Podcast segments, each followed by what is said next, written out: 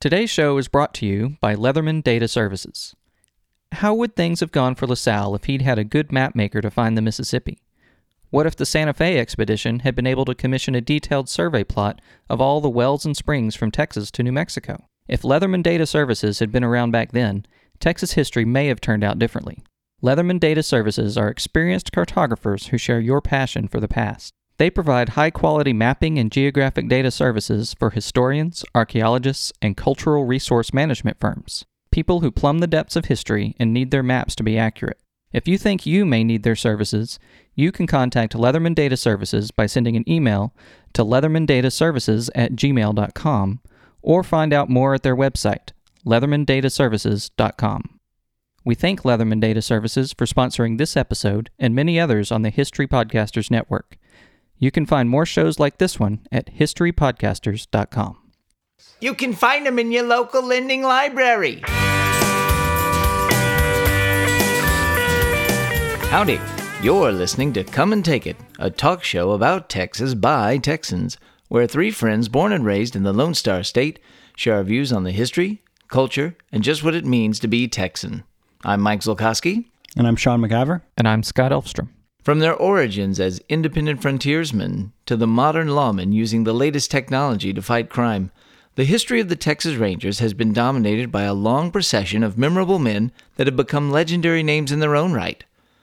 Before we talk about these legends, though, what's your favorite Texas cop show that isn't Walker Texas Ranger? I am going to have to go with The Good Guys, starring uh, Colin Hanks and Bradley Whitford. You're busted! well, I'm going to go back all the way to the 80s to a very short lived show called Houston Knights, starring Michael Beck and Michael Paré. Uh, Michael Paré was a New York cop who came to Houston, and Michael Beck's the truck driving redneck uh, cowboy cop that is his partner. Great show. Yeah. Who yeah. would ever expect these two completely different stereotypes to get along? Exactly. Yeah. But in Houston. Yeah, and I forgot to what I loved about the good guys was police headquarters was Fair Park. Yeah. And what appeared to be all of the crime in Dallas occurred in Deep Ellum. I like Dallas SWAT because I like reality. Didn't you know, in Dallas? Didn't you know a guy that was on that show? Yeah, I knew one of the Dallas SWAT guys. He was like a Mack truck, like wearing pants. Like, well, at least he was wearing pants. Yes. So, in our first discussion about the Texas Rangers, we spent some time talking about the first great Ranger captain, John Coffee Hays, and his significance to the early development of the Ranger legend. Who were some of his contemporaries, and who also made their name in the early days of the Texas frontier? One of the most memorable Rangers from the early years was William A. A. Bigfoot Wallace. Wallace was born in Virginia in 1817, and he came to Texas after he'd heard that one of his brothers and a cousin were killed in the massacre at Goliad. His intention was to, quote, take the pay out of the Mexicans. He was a large man of over six feet and 240 t- pounds in his prime, which for that time was very large. And when he and that's where he got the name Bigfoot from. Wallace fought with Jack Hays and his men through the 1840s, including the ill fated Mier expedition, where he survived a march to Mexico City as a prisoner, and the, back, the Black Bean incident. Bigfoot protected the frontier from Comanches during the Civil War, and he eventually settled down on a small ranch near a town that was named Bigfoot in his honor. Much like his friend and ranger partner Creed Taylor, most of what we know about Wallace came from stories shared directly by him. He loved to sit on his porch and spin these yarns about his life such as the story of El Muerto, which we talked about on our Halloween episode last year. No doubt all of his stories were completely true and accurate. In his later years, Wallace claimed his debt with the Mexicans for killing his brother had been squared. He died in 1899 and he was buried in the Texas State Cemetery. Also serving with Hays was Samuel Walker, a Maryland native born in 1817. Walker came to Texas in 1842 and helped fight off a Mexican invasion in San Antonio. He officially joined the Rangers soon after and fought with Hays's company, during which time he helped Samuel Colt develop the six shot Walker Colt revolver, improving on the five shot Colt the Rangers had used to great effect. Walker was also a member of the Mier expedition with Bigfoot Wallace and others. Likewise, he also survived the Black Bean incident. He went on to captain his own company of Rangers in the Mexican American War. His ferocity and daring in battle was famous, and he earned the title Mad Walker even from his fellow Rangers. It was during the Battle of Huamantla in 1847 that Walker was shot down by a civilian as he drove the Mexican troops out of town. It's interesting, Walker County was renamed after Samuel Walker, after its original namesake sided with the Union in the Civil War. I guess the residents of Walker County uh, did not side with the Union. Three legged Willie Williamson was the first major of the Texas Rangers, getting his nickname because his right knee was permanently bent 90 degrees due to tubercular arthritis. Even with a wooden leg strapped to his knee to allow him to walk, Willie fought in both the Battle of Gonzales and the Battle of San Jacinto. After the Revolution, he was elected district judge for Colorado County, and his original courthouse was the shade of an oak tree in Columbus. He later served in the Republic's Congress and the state legislature, retiring to his farm in 1850. Three Legged Willie wrote one of the earliest eyewitness accounts of the Texas Revolution. He died in 1859 and was buried in the state cemetery. The McCulloch brothers, Ben and Henry, grew up as neighbors to Davy Crockett. They were probably only about 12 miles apart. That's the closest neighbor. uh, when Crockett was on his way to Texas and eventually the Alamo, the McCulloch brothers intended to meet up with his volunteers in Nacogdoches. But Ben got the measles, so the trip was delayed. They arrived in Texas too late to, to die with the Tennessee boys. Uh, ben would end up commanding one of the twin sister cannons at the Battle of San Jacinto, and he later took up surveying with Captain Hays. Both, both of the McCulloch boys fought in the Battle of Plum Creek against the Comanche. They served in the Mexican War and were both generals in the Civil War. Ben was killed in the Battle of Pea Ridge in Arkansas in 1862, but Henry survived and died in Seguin in 1895. Henry Wax Karnes, the namesake of Karnes County, served as a spy for Sam Houston during the Texas Revolution and went on to serve as a ranger after the war. He is famed for having come up with the crowbar method of house to house fighting in the Battle of Bexar, which was used by the Rangers in the Mexican War to help win the Battle of Matamoros. Karnes died in 1840 in San Antonio of yellow fever. And of course, there's also Creed Taylor. Now, we probably talked enough about him for now, but you can't talk about the Texas Rangers in the 19th century without at least mentioning the Forrest Gump of Texas history. John Salmon Rip Ford was educated as a doctor and a lawyer and served as both, all before joining the Texas Rangers under John Coffee Hays during the Mexican American War. Later promoted to captain, Ford fought Indians in 1850 and 1851, and then was elected to the Texas Senate in 1852. Siding with the Confederacy in the Civil War, Rip was instrumental in forming trade agreements with Mexico and also served as a colonel in the Confederate Army. He's probably best remembered as the commander of the Confederate forces in the last battle of the Civil War, the Battle of Palmito Ranch. Ford got the nickname Rip because he always wrote Rest in Peace after every name when he wrote up the casualties in his Ranger company. Throughout his life, Ford owned, ran, and wrote for a long string of newspapers, including the Galveston News. The son of noted frontiersman Shapley Ross, Lawrence Sullivan Sul Ross was a veteran Indian fighter who had helped track down Buffalo Hump before he joined the Texas Rangers in 1860. Ross led many successful campaigns against raiding Comanche and Kiowa, many times turning the tables and raiding the natives instead of just reacting to their incursions, and he was the one who finally recovered Cynthia Parker from captivity among the Comanche. Sul went on to serve in the Civil War for the Confederacy, eventually gaining the rank of Brigadier General in 1864. At the end of the Civil War, Ross was only 26 years old. He was a general before he even turned 26. Yeah. He spent life after the war farming, serving as sheriff of McLennan County, getting elected to the state senate, and eventually serving as the 19th governor of Texas. During his second term, Sul Ross was offered and accepted the position of president of Texas Agricultural and Mechanical College, today known as Texas A&M. Following his death in 1898, students at Texas A&M held the first silver tap ceremony in his honor, a tradition that is still followed when a member of the Texas A&M community dies.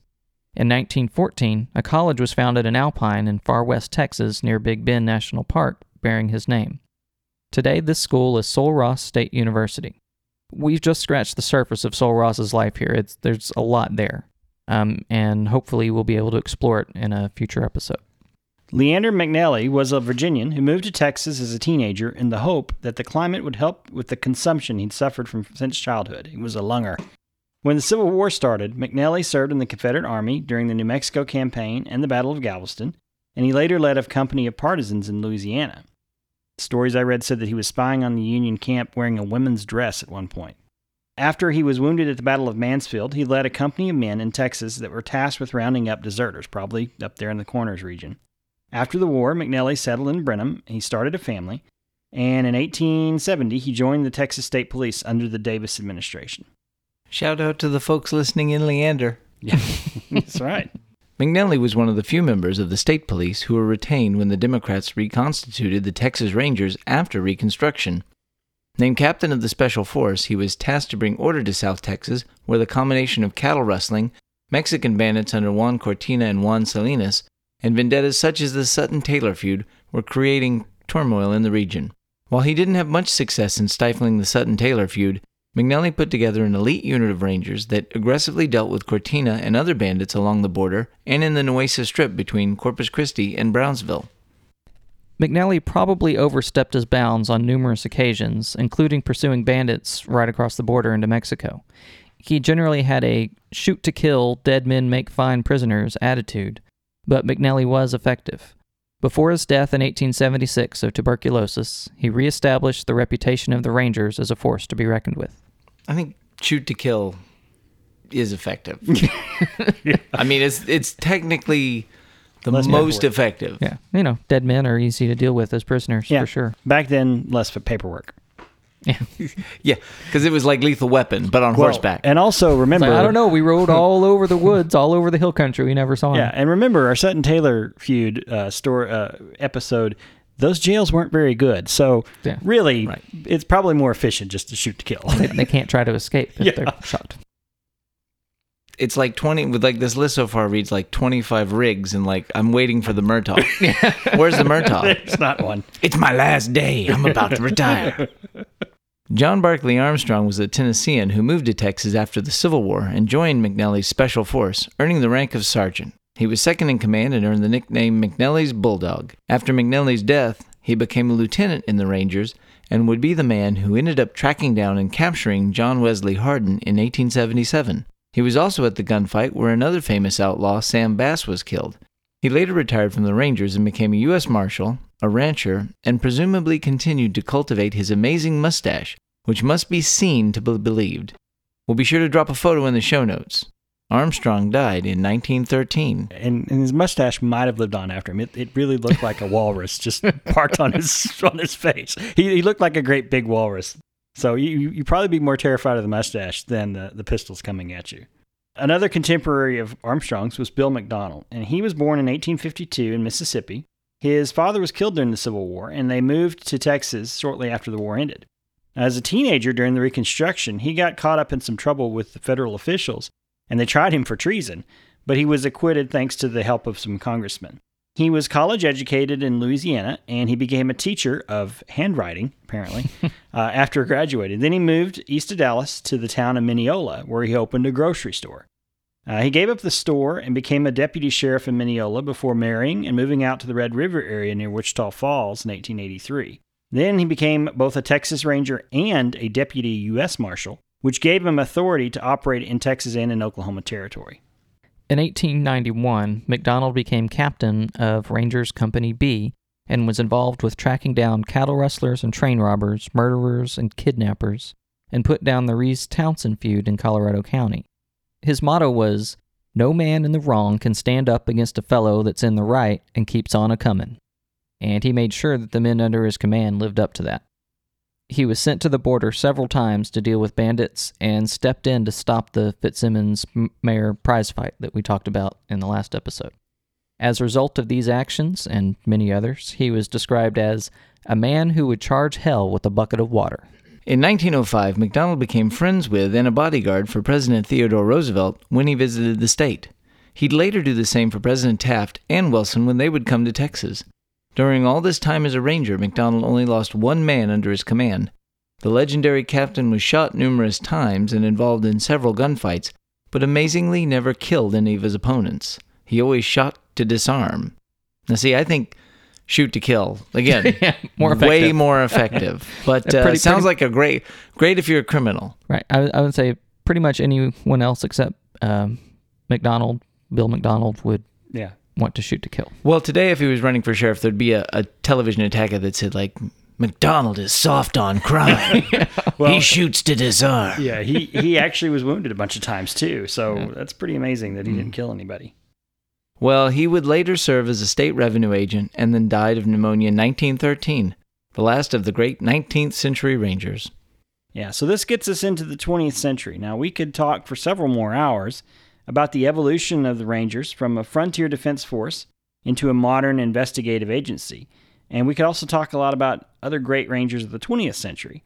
Um, these included Frank Hammer, who took down Bonnie and Clyde, Bob Crowder, who single handedly put down a riot at the Rusk Hospital for the criminally insane. Manuel T. Lone Wolf Gonzaullas, who was one of the great Ranger detectives in the 1940s.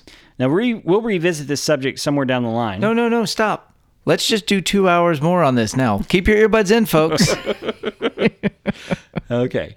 Uh, we'll revisit the subject somewhere down the line, but generally speaking, the Rangers came to embrace their new role as the state investigative division, and despite some difficult stretches in the teens and 20s, they've established a legacy of excellence in law enforcement. But now we want to talk a bit more about what the Rangers mean to the culture, and more specifically, the pop culture of Texas. Well, the interesting thing about it is is that there's a museum in Waco, right, right just north of Baylor University, off of 35, and it is the Texas Ranger uh, Museum and Hall of Fame, and all of these guys are talked about in the Ranger Hall of Fame. I see that all the time when I drive 35, and I think, that looks interesting. As I zoom right, Right. by and say, I don't really want to get off in Waco for two hours. I'm Yeah. halfway there. And w- the uh, yeah, there's the museum there, but they also have a really great website online. Mm-hmm. Yeah, And do. I I lost a lot of time when I was doing research for this, going through there. And they've actually what I think is cool, and I hope that we can get into it.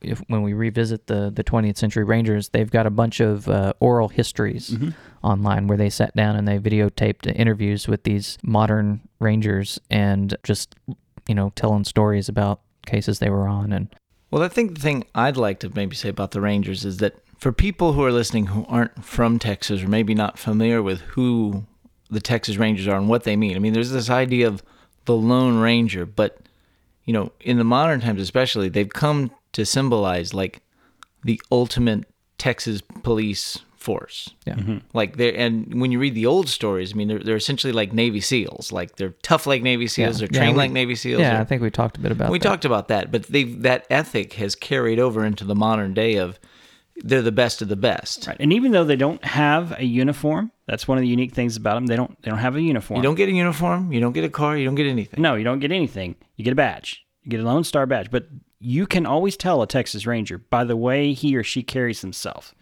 Um, I was at a restaurant, a little diner where my parents lived many, several years ago, and they were having a little party at the next table over, and this guy was probably 35 years old. He was dressed sharply. He had a hat, uh, and it was the son of one of the local people in town. He was he had just been made a Texas Ranger, and I was in awe. I I was I was out of college by that point, but I was still like, oh my gosh, that guy's a Texas Ranger. That is a real Texas Ranger, and that was one of the coolest things I've ever seen is meeting this guy who's an actual Texas Ranger. And it's it's an accomplishment. It's something that all the all the state you know all the police in Texas, generally speaking, do aspire towards that goal. Yeah, and to to bend us back more towards the pop culture, you know, we all grew up with the Lone Ranger, mm-hmm. and I hold silver. yeah, you know, when we were youngins listening to the radio on the wireless. No, I I remember there was the, the that old Lone Ranger movie from the eighties or Oh, yeah, whatever yeah. it was. That I have It was, vague uh, memories of that. So- Seventy eight, I think. was it seventy? Was it that old? Yeah, I couldn't remember. I I, just I just- just remember watching it on TV. 78, 79. I, I remember I remember the syndicated the original Clay Moore show and that yeah again that's that's the Lone Ranger but another thing there was there's been several TV shows about Yeah. the Texas Rangers one famous show in the 1950s was called True Tales of the Texas Rangers and it was originally a radio show that Joel McCrea narrated and then became a TV show and uh, they actually had Texas Rangers as advisors for the show, and they were based on real cases. So it had a level of reality for the time that was it was pretty star pretty striking. They weren't like wearing fancy fancy uh, s- s- rhinestone suits and everything. They were they were real Rangers. So Well, the term the Lone Ranger, I think, is very famous. But you know, Scott, you made the point that Yeah. they are a very effective force as a team. Yeah. I mean, they're highly specialized groups. The original guys worked as as teams, and there was a lot of teamwork. And when they were, you know, one was deadly. One ranger is deadly effective and commands your respect. But you put four, five, six rangers together, and they're as effective as as 20, 30, 40 men. Right. Well, and if you look at these guys in the 1800s, they, they are a little bit different in that they were representing the law of Texas in a lot of cases, but the law was not necessarily something that they were hidebound to. Um, McNelly pursued bandits across the border into Mexico and killed them, uh, cre- and and actually engaged in a firefight with the Mexican militia. Yeah, and there was actually a story. I don't remember. I don't remember which one it was now, but uh, I think during the Mexican American War, they were in Mexico and they somebody was one of their men was killed in battle, and they went into a village and just basically massacred They- they everyone they came out. across, They women, children. Yeah, Well, you know, reading the stories and hearing this uh, again, geeky pop culture coming, but you know, they're almost like a modern equivalent would be like Judge Dredd, Yeah. like the judges of Right. Mega City. Well, well, you know, the jurisdic- the Rangers' jurisdiction is the entire state of Texas. But as you know, as you saw from uh, Armstrong, he and his mustache pursued John Wesley Hardin to Florida, and that's where he actually captured him. Was in Florida, um, not part of his jurisdiction at all. He was not a U.S. Marshal. U.S. Marshals cross state lines, but he was. He still the Ranger was going to get his man, and that was the deal. The Ranger was is going to get his man. there's a mystique to these guys that I think is only reflected in the idea of what uh, a modern U.S. Marshal is for people who aren't here. I mean, we don't have Delaware Rangers, you know, and like the fearsome Delaware Rangers. Well, the other pop culture thing that I grew up with is one of my all-time favorite movies, and and so Mr. Norris, if you're listening, you know, you can contact me at Mr. Java, and we can talk about Lone Wolf McQuade for hours, and just how it is the most next level bonkers greatest movie ever. But the great ones always have style. Yeah.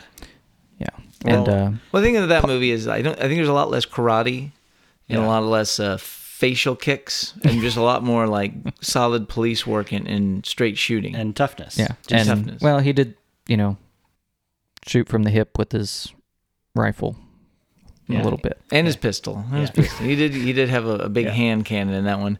Um, it's interesting. We were, you know, Sean and I were talking about the Rangers the other day too. Is that a lot of these guys today are the best and brightest. They're recruited from the Texas Department of Public Safety, Safety, the Texas Highway Patrol. Right. As They- well as other police departments throughout the, sheriff's departments throughout Right, state. right, right. Yeah, they, these are guys who have been, you know, they've been effective in a lot of other police agencies, and they sort of graduate into this, much like you would see people move into the FBI and Right. Yeah. and Yeah. follow some. Yeah, well, yeah. I mean, that was one, I was reading through one of those oral histories, and uh, the guy was talking about how he had started out as a state trooper, and then he got sent to work uh, narcotics out in West Texas, and then got attached to some Rangers, you know, working out there, and then he got pulled into the Rangers unit because they liked what he was doing. Yeah.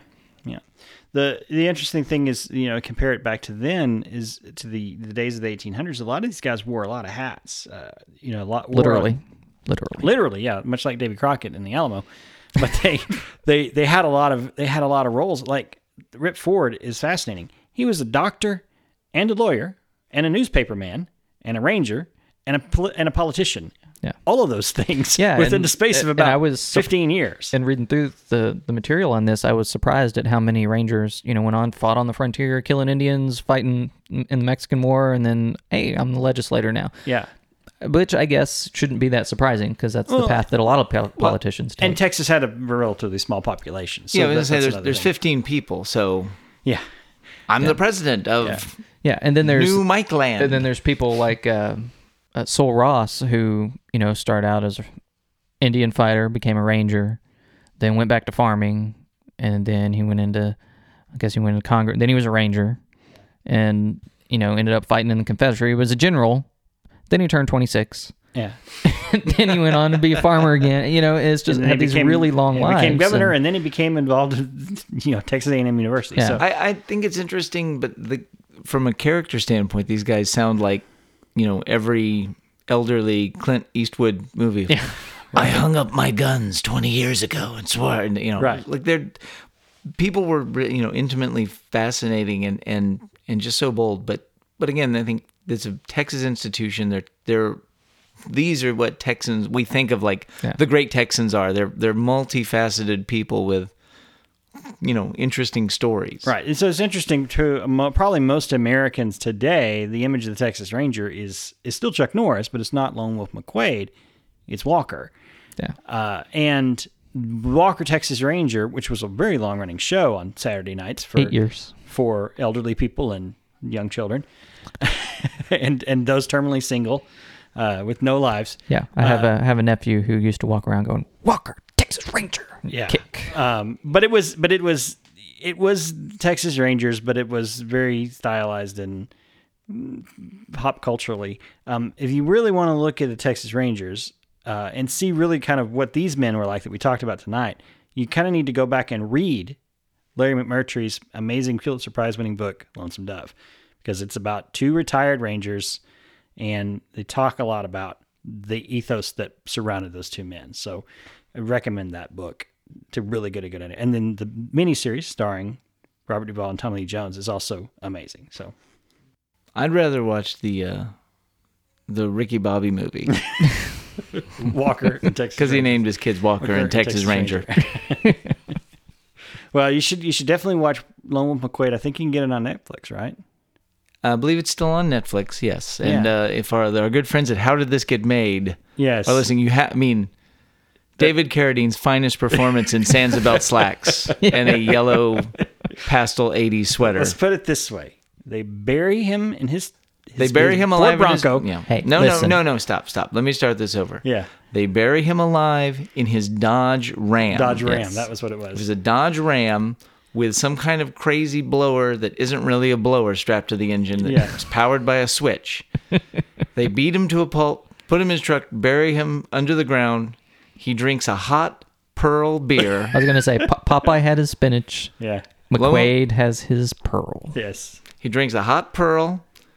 It gives him enough energy to blast that truck out of the dirt, to drive out of the dirt, escape his, his buried alive coffin, shoot a couple of guys dead, and then ride off to save the day. Yeah. Yeah, and Oh, and he rolls around with Barbara Carrera in the mud for like 20 minutes, sequence in slow motion. Yeah. and that's what I like to think of all of our Texas Rangers doing. Yes. Well, I think it's interesting because Chuck played both sides. He played the you know the idea of the lone wolf, this kind of down and dirty. You know, I don't like paperwork. I just like catching bad guys. And then he played Walker, Texas Ranger, which is the Straight arrow. straight arrow, clean cut Boy Scout. And Pillar of the community. Yeah. but they really do represent both sides of what the Texas Rangers are. They're Yeah. they're they're rough, tough guys who take no prisoners, but they're also like the very pinnacle of law enforcement and the best and the brightest.